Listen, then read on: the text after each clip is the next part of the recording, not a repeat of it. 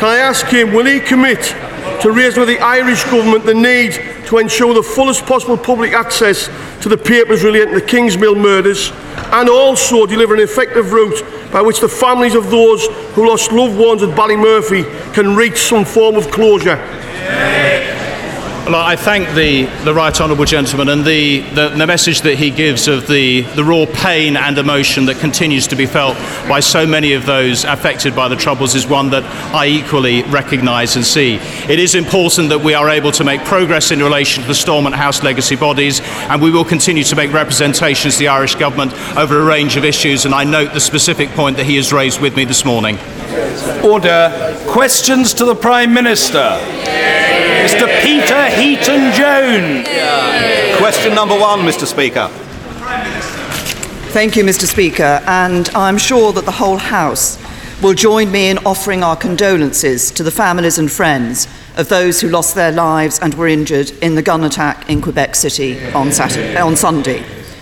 And also in paying tribute to our former colleague, Tam Dalyell, who died last Friday. He was an outstanding parliamentarian and I'm sure all our thoughts are with his friends and family. Mr. Speaker, this morning I had meetings with ministerial colleagues and others.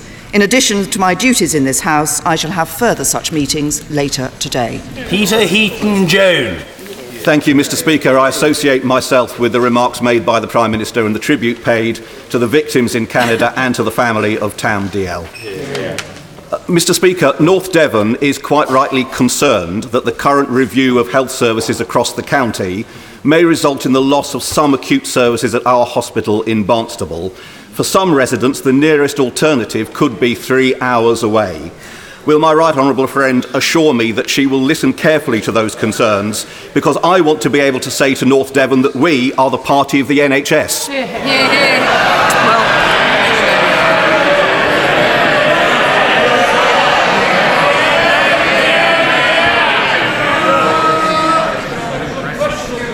I thank my honourable friend for his question. I can reassure him that this government is absolutely committed to ensuring the best possible health care for patients right across the country.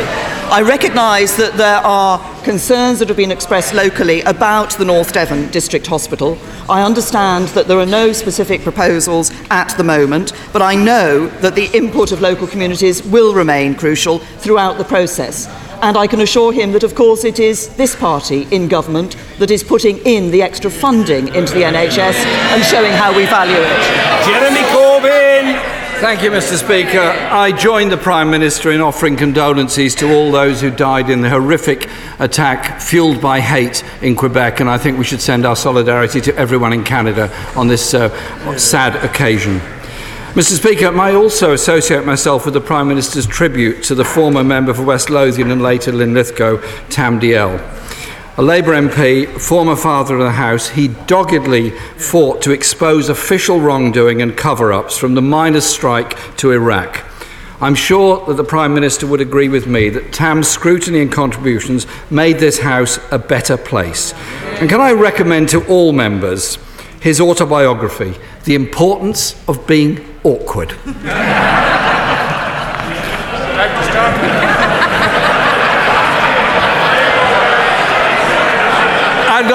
I'm quite happy, Mr. Speaker, to uh, offer my copy to the Secretary of State for Brexit to have a good read of it.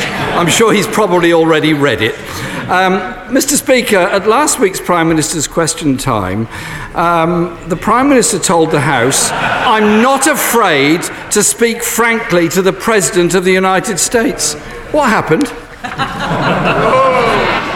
well, well, first of all, can I say to the right honourable gentleman that uh, I ha- wasn't aware of the book that he's referred to by uh, Tam Dalyell, The Importance of Being Awkward, but I suspect, uh, given the number of resignations he's had from his front bench, that some of his colleagues have indeed read that. Uh, I will. I. I'm happy to say to the Right Honourable Gentleman that when I visited the United States, I'm pleased to say that I was able to build on the relationship we have with our most important ally. And to get some very significant commitments from President Trump. And crucial, crucial among those was a 100% commitment to NATO. NATO NATO which keeps us safe and keeps Europe safe too. Jeremy Corbyn. Mr. Speaker, Downing Street has not denied that the Prime Minister was told by the White House that the executive order on travel to the US was imminent. So let's be clear was the Prime Minister told about the ban during her visit, and did she try to persuade President Trump otherwise? First of all, on the policy that uh, President Trump has introduced, this government is clear that that policy is wrong. We, we wouldn't do it. In six years as Home Secretary, I never introduced such a policy. We believe it is divisive and wrong. If he's asking me whether I had advance notice of the ban on refugees, the answer is no.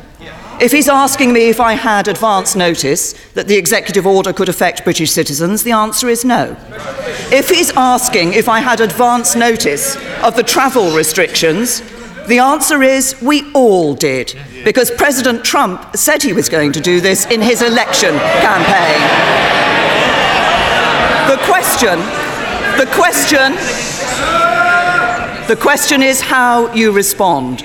The job of government, the job of government is not to chase the headlines. The job of government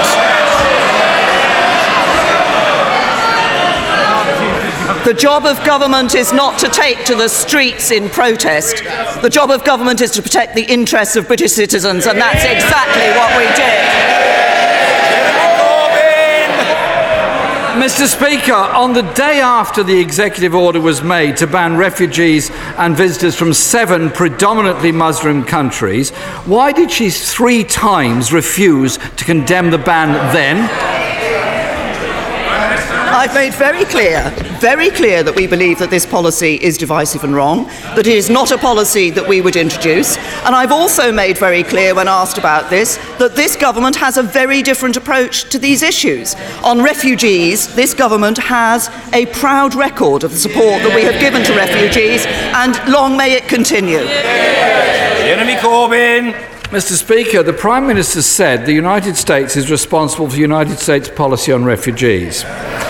But surely it is the responsibility of all of us to defend the 1951 Refugee Convention, which commits this country, the United States, and 142 other states to accept refugees without regard to their race, religion, or country of origin. President Trump has breached that convention. Why didn't she speak out? I, first of all, I've made absolutely clear what the government's view on this policy is. Secondly, as I've just said, this government has a proud record, and this country has a proud record, of how it, of how it welcomes refugees. We have, over the last recent years, we've introduced the very particular scheme to ensure that particularly vulnerable refugees in Syria can be brought to this country, and something like 10,000 Syrian refugees have come to this country since the conflict began. We're also the second biggest bilateral donor, uh, helping and supporting refugees in the region. That is what we are doing. I have said that the policy is wrong. We will take a different view and we will continue to welcome refugees to this country. Jeremy Corbyn. Mr. Speaker, I also wrote to the Prime Minister on this issue and I received her reply this morning. I hold in my hand her piece of paper. She makes no mention of the Refugee Convention nor condemns the US actions in this respect. Mr. Speaker, last week I also asked the Prime Minister to assure the House that in any United States trade deal she would not offer up our National Health Service as a bargaining chip. She gave no answer. When asked in the US, she also refused to rule it out. So let's ask her a third time. Will she rule out opening up our National Health Service to private US healthcare companies? Yes or no? Mr. Speaker, I could give a detailed answer to the right honourable gentleman's question, but, but I think a simple and straightforward reply is what is required. The NHS is not for sale and it never will be.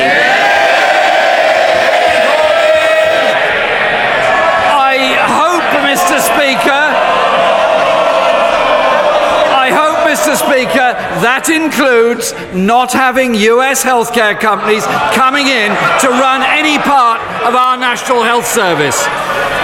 Mr. Speaker, President Trump has torn up international agreements on refugees. He's threatened to dump international agreements on climate change. He's praised the use of torture. He's incited hatred against Muslims. He's directly attacked women's rights. Just what more does the President Trump have to do before the Prime Minister will listen to the 1.8 million people who've already called for his state visit in- invitation to be withdrawn? The Right Honourable Gentleman's foreign policy is to object to and insult the democratically elected head of state of our most important ally. Let's just see what he would have achieved in the last week. Would he have been able to protect British citizens from the impact of the executive order? No. Would he have been able to lay the foundations of a trade deal? No. Would he have got a 100% commitment to NATO? No. That's what Labour has to offer this country. Less protection for British citizens, less prosperous, less safe. He he can lead a protest. I'm leading a country.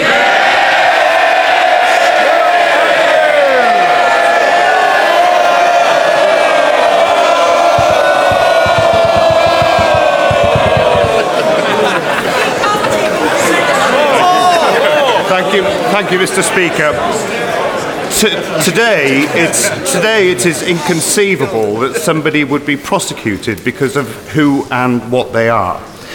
Would my right honourable friend join me in welcoming the posthumous pardon of some 49,000 men, thanks to the government's Turing bill that was enacted yesterday, and encourage those that are still alive to come forward so that their injustices can be overturned? I'm, I'm, I'm very happy to join my honourable friend in welcoming what I believe is an extremely important change to the law. We made a manifesto commitment to it, we have now delivered on it. And as I say, passing Turing's law has been a long standing commitment for the government. It is momentous, it does take action to right the wrongs of the past, and like my honourable friend, I would certainly encourage those still alive to apply to the Home Office to have their offences disregarded. Angus Robertson. Thank you very much, Mr. Speaker. And we on these benches associate ourselves with all the comments thus far on the tragic deaths in Quebec City and on the passing of Tam Dalyell. Uh, the respect for him was held across the political parties, and he served with great distinction for more than 40 years. Um, the Prime Minister had a very successful international visit in this last week to Ireland. And there she spoke publicly about her commitment. And it's very important, I think, this commitment not to have a hard border on these islands, that there should continue to be free movement of peoples on these islands, and that trade should be protected and enhanced. So, given that people will be watching this not just in Britain, but also in Ireland, would she take the opportunity now to explain how she will deliver these sensible and important outcomes? These are absolutely the outcomes that we want to see. I was very pleased to meet with the Taoiseach and to discuss with him the joint intent that both his government and mine have to ensure that we don't see a return to the borders of the past in Northern Ireland. And just to, to say that, of course, we focus on the land border that, takes, that is between Northern Ireland and, and the Republic of Ireland. Of course, the issue of movements from Ireland does affect other places as well. It affects ports in Wales and, of course, uh, Stranraer. So it is an important issue for us, and we have agreed the uh, work that we're going to do together to deliver what I believe will be uh, as frictionless as possible a border, uh, and also one of the objectives that I set out in my plan for our negotiating objectives is to retain the common travel area. Angus Robertson. And we on these benches very much welcome what the Prime Minister has just had to say on all of these issues. And of course, we also welcome the intensifying of negotiations between the UK government and the devolved administrations ahead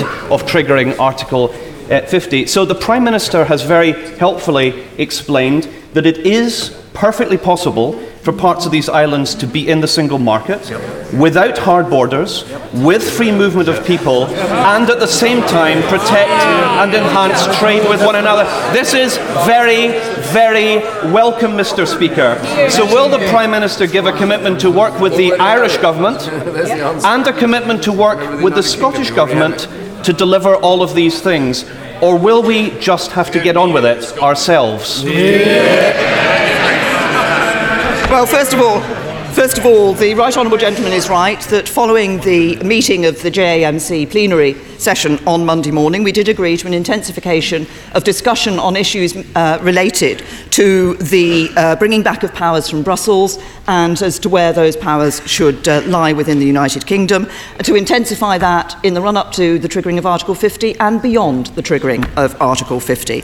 And on the other question, I'm afraid, you know, he really should listen to the answers that are given because he's trying to imply something that isn't there. We're very clear, yes, we're very clear that we want to see a frictionless border between Northern Ireland and the Republic of Ireland. But I'm also clear that one of our objectives of our negotiation is to see as frictionless a border as possible between the United Kingdom and the rest of the European Union. And of course, if he's so worried about having a frictionless border between Scotland and countries in the European Union, then he shouldn't want to take Scotland out of the European Union by wanting to see it independent.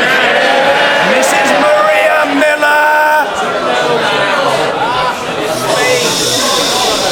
Order. We, we shouldn't have to allow for the reaction to every answer from the SNP benches before we proceed to the next question. Mrs. Maria Miller! EU nationals provide a vital and expert service in my local hospital in Basingstoke, and along with thousands of others, they face an uncertain future. I know this is something the Prime Minister wants to give priority to in sorting out. Will we be hearing more about it in the forthcoming white paper? My, my right honourable friend makes an important point about EU nationals, and, and I would like just to confirm my intention and expectation that we will be able to offer that reassurance to EU nationals living in the UK, but I do also want to see reassurance offered to UK nationals living in the EU, and I hope and will be working to try to ensure this is a, an issue we can deal with at a very early stage in the negotiations. It was one of the objectives I set out in the plan. It will be referenced in the white paper, which will be published, and I can uh, inform my right honourable friend and the House that that white paper will be published tomorrow.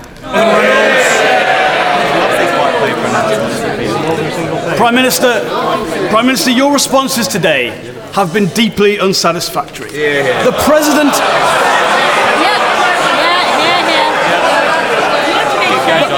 The President of the United States has advocated torture, misogyny, racial discrimination, sexual assault, isolationism. The leaders of Canada and Germany were able to respond robustly, but your response was to jump on a plane as soon as possible to hold his hand.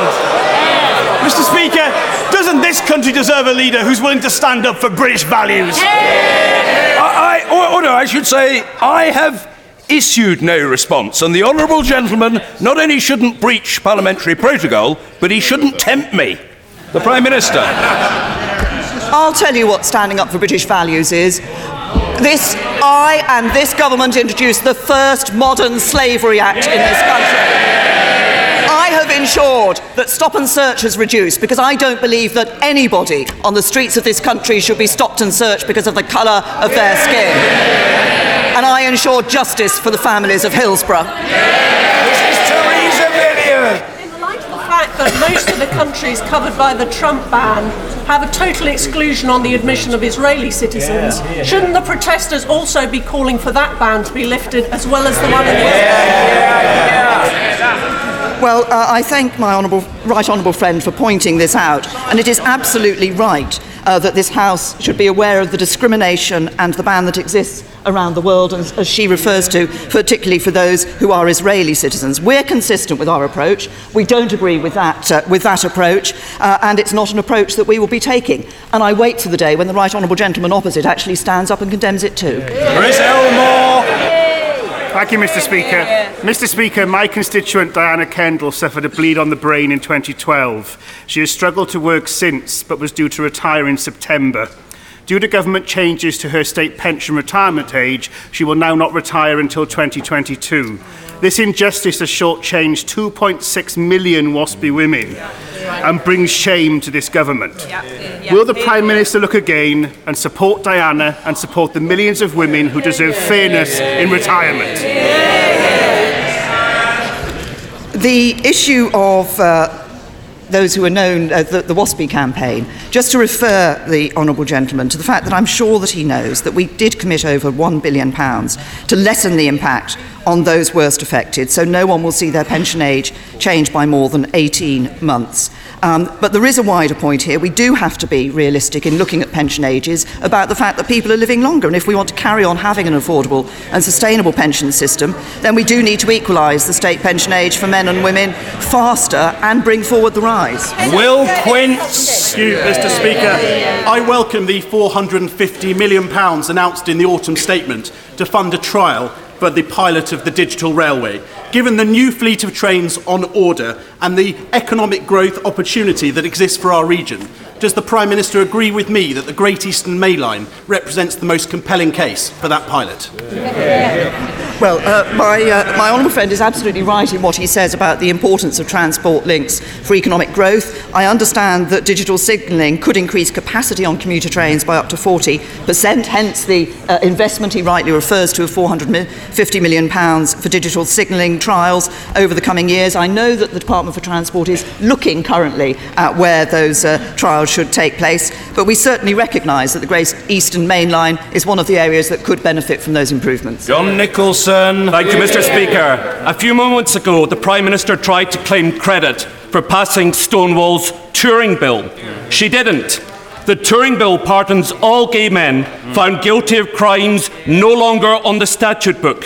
So, when will the Prime Minister follow the Scottish Government and pardon automatically the living as well as the dead? We, uh, it was during my time as Home Secretary that actually the legislation was introduced that gives the opportunity for those who are alive to apply to the Home Office to have those offences that are no longer on the statute book expunged from their record. Well, the, the Honourable Gentleman says they're not doing it. My Honourable friend, the member for Pudsey, and I have both in this chamber today encouraged people to come forward and make that application. And I think that's the message we should all give. James Duddridge. At the White House, my right honourable friend uh, gained some assurances from President Trump about his commitment to NATO, an achievement that was welcomed by the governments of the Czech Republic, Latvia, and Lithuania. Does my right honourable friend agree with me um, that the way to engage with President Trump and win such agreements uh, is by not insulting our close ally, uh, but by bringing him close and not doing as the leader of the opposition uh, demands that we reject our closest ally, would this not leave Britain and our European partners less safe and less secure? Well, my, my honourable friend is absolutely right in the points that he makes. Uh, we should never forget that America is our most important ally. It is a long standing relationship. American men and women served alongside and died alongside uh, UK men and women in two world wars to protect our security and the security of Europe. And if we were not able to have that relationship, if we were not able to see that commitment to NATO particularly, then we would leave this country and Europe less safe. Deirdre Brock. Thank you, Mr. Speaker. Many were surprised that immediately after those cosy images with Donald Trump, the Prime Minister chose to meet with the Turkish president, who's been running an increasingly repressive regime since the failed coup last summer. Can the Prime Minister confirm whether she raised any human rights concerns with President Erdogan? Or as we turn our face from Europe, will it be the policy of post Brexit Britain to put arms deals before human rights abuses? Well, first of all, I think the Honourable Lady should recognise that Turkey is an important country in relations to both our security and the issue of migration uh, uh, into Turkey and potentially into Europe. What also recognise uh, is that Turkey has and continues to host three million refugees from Syria, and I commended the Turkish government on the welcome they have given those refugees. Uh, and yes, I did raise, and I suggest to the Honourable Lady she should have just have looked at the press conference that I gave after my uh, discussions with President Erdogan and with uh, Prime Minister Yildirim, in which I made it clear uh, that we had condemned the coup, but we also expected the Turkish government to uh, support its democratic institutions, to support international human rights and the rule of law. Alec Shelbrooke. Thank you, Mr. Speaker. I wholeheartedly congratulate my, my honourable friend in securing 100% for NATO from the new US administration. Can my right honourable friend outline what she's doing to persuade our other NATO allies the importance of achieving the NATO Wales Summit 2014 on their obligations? Oh, very very extensive. Well, can I first of all thank my honourable friend for the work that he does on the NATO Parliamentary Assembly? Uh, and I know he's fully engaged with that. And he's right, there are commitments that have been made. At the NATO summit that took place in Wales in 2014, all of our NATO allies committed to spending 2% of their GDP on defence within a decade. We have seen progress, but I agree with President Trump that many allies need to go further, and I can assure my honourable friend that I and other ministers across government raise this issue regularly with our allies and partners and will continue to do so. Ruth Cadbury. Thank you, Mr. Speaker. Last week's London air pollution was worse than that of Beijing's. So, will the Prime Minister assure me and my constituents in Osterley, Brentford, and Chiswick that the hugely expensive proposal to double the capacity of the M4 as it arrives in London will be shelved forthwith? Rip it up. What, uh, what I can assure the Honourable Lady is that the issue of air quality is one that this government is taking very seriously. Uh, uh, quite a lot of work has been done. Since 2011, t- over £2 billion has been committed to enable, for example, uh, bus operators to upgrade their fleets, to ensure that changes are made to reduce pollution from vehicles such as refuse trucks and fire, uh, fire engines. But we do recognise that more needs to be done. We have seen a reduction in nitrous oxide from some 17% in recent years, but we will be bringing forward proposals to ensure that we can maintain uh, uh, the air quality that we all want to see. Richard Benyon. As a, as a fellow Berkshire Member of Parliament, will my right honourable friend show her support for Brighter Berkshire, the campaign as part of the 2017 Year of Mental Health, and give her continued commitment to ensure that we have parity between mental health and physical health in this country? I'm, I'm, I'm very happy to uh, endorse the campaign and, and the, uh, that my honourable friend has referred to. I think it is important that we continue to raise the awareness of the issues around mental health and the fact that the government has committed to this parity of esteem between mental health and physical health is important. There is more for us to do on mental health. I've already set out some steps we want to take. But I commend all those who are working to raise the awareness of the issue of mental health and provide support to those with mental health problems. Stephen Hepburn. The Association of Directors of Adult Social Services have said that 4.6 billion has been cut from social care budget since 2010. Does the Prime Minister take any responsibility for the pain and the distress that the Tories have inflicted on poor, vulnerable old people being denied their rightful care? Yes or no? This government has taken a number of steps to increase the funding that is available for local authorities to provide for social care. I also believe that it is important that we do ensure that best practice is being developed and put into place across the country. There are some parts of the country where the record on social care is and the interaction with hospitals is better than in others. But there is a longer term issue. There's a longer term issue for us to ensure that we have a sustainable system for delivering social care for people in this country. The Labour Party ducked that issue for 13 years. We're addressing it. Andrea Jenkyns. Thank you, Mr. Speaker. Will my right honourable friends join me in congratulating the Morley Academy on their recently received World Class Schools Quality Mark Award and indicate how awards such as these drive pupil excellence? I'm, I'm very happy to join my honourable friend in congratulating the whole team at Morley Academy on receiving this, uh, this award. I think it shows the work that the Gorse Academies Trust is doing in driving up excellence and improving outcomes for pupils. We're determined to drive up standards in schools to ensure that more children have good school places, a good school place for every child, uh, so they can all be at the sort of level that we see in the Morley Academy. Mr. David Winnick. How are the thousands of people who lost their jobs at British home stores feel that it may take years before the case of Philip Green, the disgraced, totally discredited and disgraced business person, will uh, have uh, his knighthood possibly withdrawn, uh, taken away, or otherwise. Isn't it remarkable? People lose their jobs, they suffer all the consequences, and this man keeps his billions and his knighthood. Uh, the, the Honourable Gentleman has raised an important issue, and this has been raised by many members of this House in terms of their concern about what happened at BHS and the, the, uh, what, uh, the attitude and the approach that Philip Green took. The issue of whether a knighthood should be taken away from somebody is a matter for the uh, relevant. There's a committee that deals with it, whose name I have forgotten. They will be looking at this. I understand that they have said that they're waiting for the investigations to complete, but that this is an issue which is a matter for an independent committee, and it's up to them how they look at this. Mr. Peter Bone. Thank you very much, Mr. Speaker. Tonight, there will be a historic vote in this place. A vote that I never thought I would see in my political lifetime. The British Parliament voting to withdraw from the United uh, from the European Union under the excellent leadership of uh, the Prime Minister.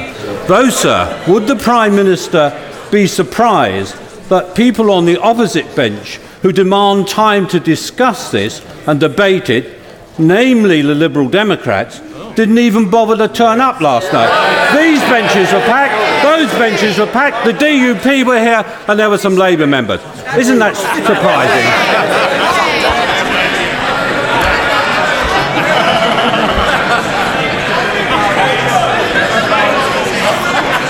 I've um, throughout my political career, I've fought Liberal Democrats, and nothing that the Liberal Democrats do ever surprises me. But I will join my honourable friend in commending the bill that is before the House. This House has a very simple decision to take. We gave the right of judgment on this issue to the British people. They made their choice. They want to leave the EU. The question every member must ask themselves as they go through the lobbies tonight is do they trust the people? Well, the, the right honourable gentleman's here now. Let's hear the fella. Tim Farron.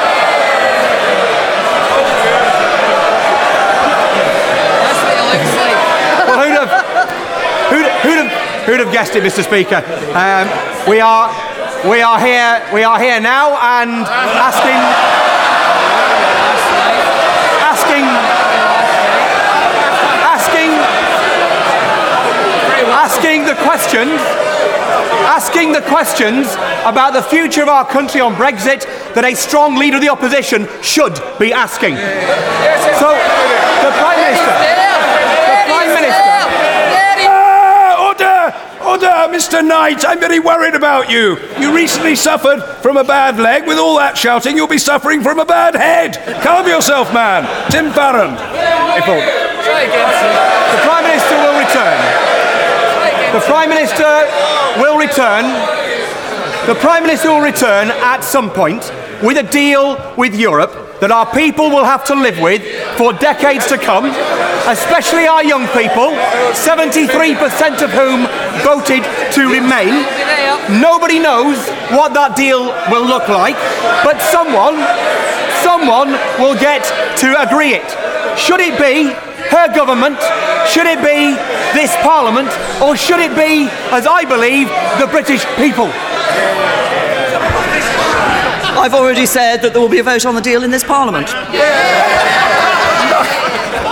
Calm yourself. You're, you're in a, a state of excessive excitement, Mr. Shelbrooke, even by your standards. Nigel Adams. Thank you, Mr. Speaker. Quite difficult to follow that, uh, Mr. Speaker. Back in the real world, um, in, in, in December, in December 2015, uh, my constituency suffered some terrible flooding, uh, particularly the town of Tadcaster, and the damage was made worse when the bridge collapsed, separating, separating the town. Thankfully, the bridge will be reopened, hopefully this week. I knew. I Will, will the Prime Minister join me in thanking all those who have been involved in the restoration of the bridge? But most importantly, would she join me in thanking the residents of Tadcaster who've had a terrible year?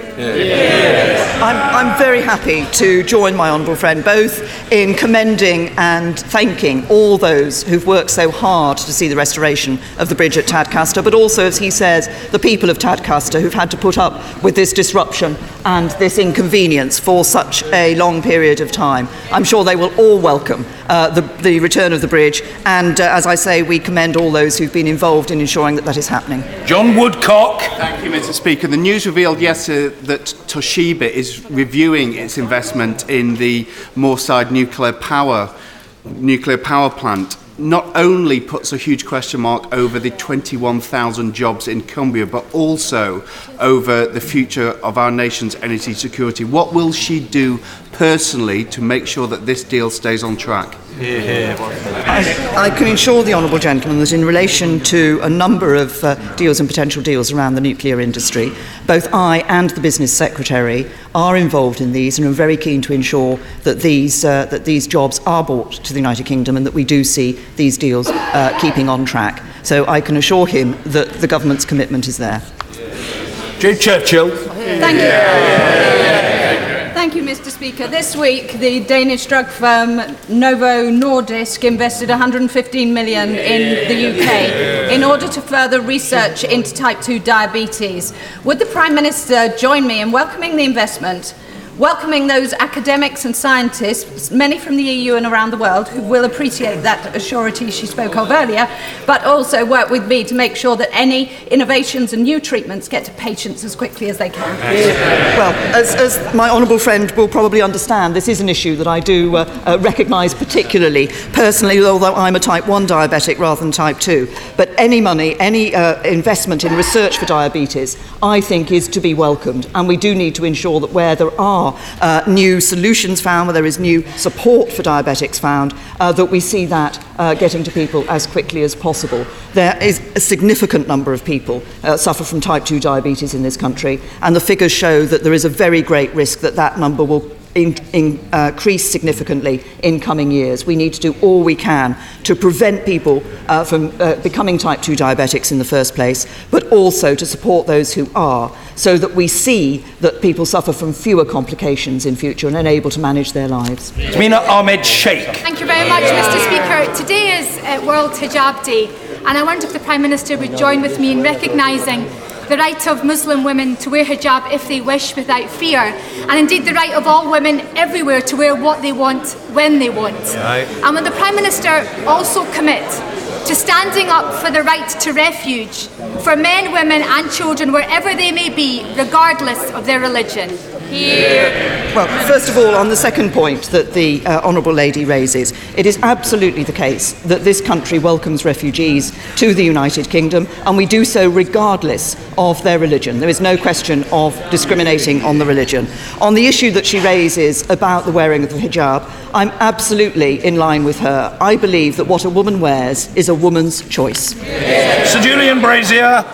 Mr. Speaker, the Russian armed forces regularly carry out large scale exercises, including with nuclear capable equipments, on the borders of Eastern Europe.